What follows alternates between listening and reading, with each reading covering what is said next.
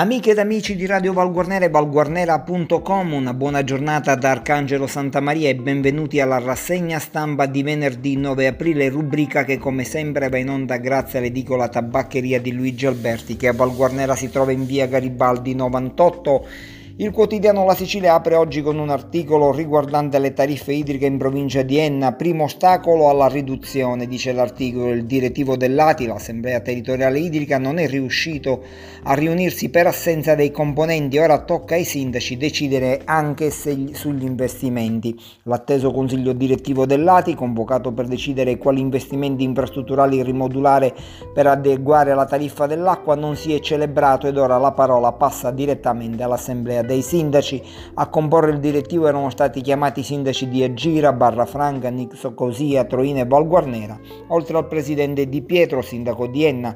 I primi due si sono dimessi, Troina le ha annunciate ma ad oggi non risultano formalizzate. Il passaggio saltato nel direttivo ha creato non poche perplessità e malumori per le attese generate intorno alla vicenda ed ora il timore è che si possa di nuovo arenare la possibilità di riduzione delle tariffe. Vedremo come andrà a finire questa vicenda che seguiremo da vicino. E poi il Consiglio Comunale di Enna, in Consiglio si parli di viabilità, lo sprone di Legambiente sullo svincolo della A19, l'autostrada Palermo-Catania. I fruitori del cantiere di servizio sempre in agitazione al Comune di Enna, promesse vane, niente spettanze.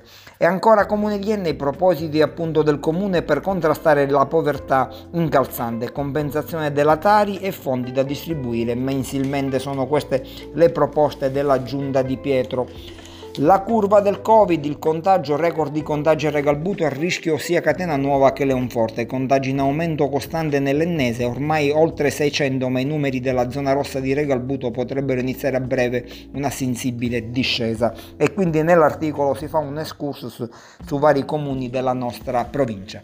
Catena Nuova, i consiglieri defenestrati vincono il ricorso al TAR, possono tornare. In 6 con il supporto di Zambino si erano opposti al commissariamento, 4 mesi di vuoto che ora è stato interrotto sulla base di una sentenza che spiega perché il provvedimento non può essere valido. E sembra Catena Nuova, allo sfogo del presidente del Consiglio Scravaglieri, torna la democrazia, era stata tolta in modo ignobile. Eventi culturali nell'Ennese, assegnato a 3 studenti piazzesi il premio Dante D in ricordo del 700° della morte del poeta Dante Alighieri. L'iniziativa promossa dal Maiorana Cascino, alla scuola di Piazza Armerina, comprende la scrittura di un saggio su Alighieri.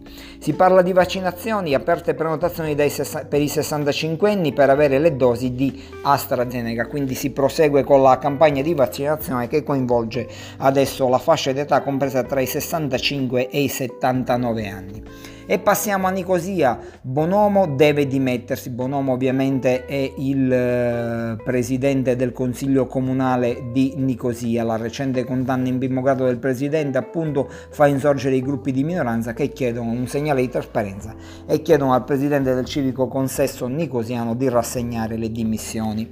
Decreto sostegni non garantisce i contributi ai lavoratori agricoli e scatta l'agitazione sindacale. Poi un articolo di cronaca, permesso di soggiorno chiesto in questura con un passaporto falso, è stato denunciato un migrante 21enne nato in Guinea. Personaggi ennesi, da attore a poeta, si arricchisce il percorso artistico di Mauro Lamantia, che ha scritto il formulario, il titolo appunto della raccolta di poesie, edito da Nulla di Edizioni. Lamantia, a 31 anni, è nato a Palermo ma è cresciuto ad Enna, dove ha scoperto la passione per il teatro e la poesia.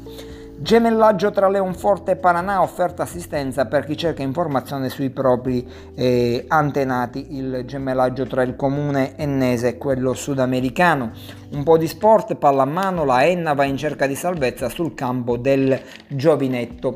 E vediamo cosa dice in ultima pagina il quotidiano La Sicilia sulla cronaca di Enna. Si parla di Piazza Armerina, errore nelle prenotazioni, scoppia il caos all'ospedale Chiello, panico per una duplicazione commessa dal CUP sulle richieste degli utenti del vaccino anti-Covid. L'errore è stato segnalato anche alle forze dell'ordine. Il direttore dell'ASP Cassarà spiega al giornale La Sicilia cosa è accaduto e dice: si è trattato di una sovrapposizione, occorrono degli aggiustamenti che stiamo studiando per attuarli quanto prima in ospedale. E appunto si fa nell'articolo la cronaca di quanto successo ieri nel nosocomio armerino. E sembra Piazza Armerina, torna in consiglio comunale il contestato argomento, il nuovo sollecito sulla sospensione della ZTL, zona a traffico limitato, in via Garibaldi.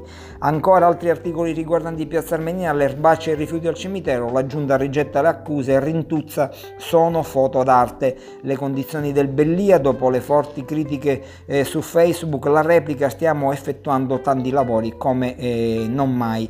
E nella cattedrale di Piazza Armerina infine la rampa d'agosto diventa realtà dopo tanti inventi e rinvii, quindi c'è un accesso per i diversamente abili. E con questa notizia chiudiamo la rassegna stampa di venerdì 9 aprile. Arcangelo Santa Maria vi auguro una buona giornata, vi invito a rimanere collegati con la nostra web radio, Radio Valguarnera, ad approfondire le notizie sul nostro sito di informazione valguarnera.com.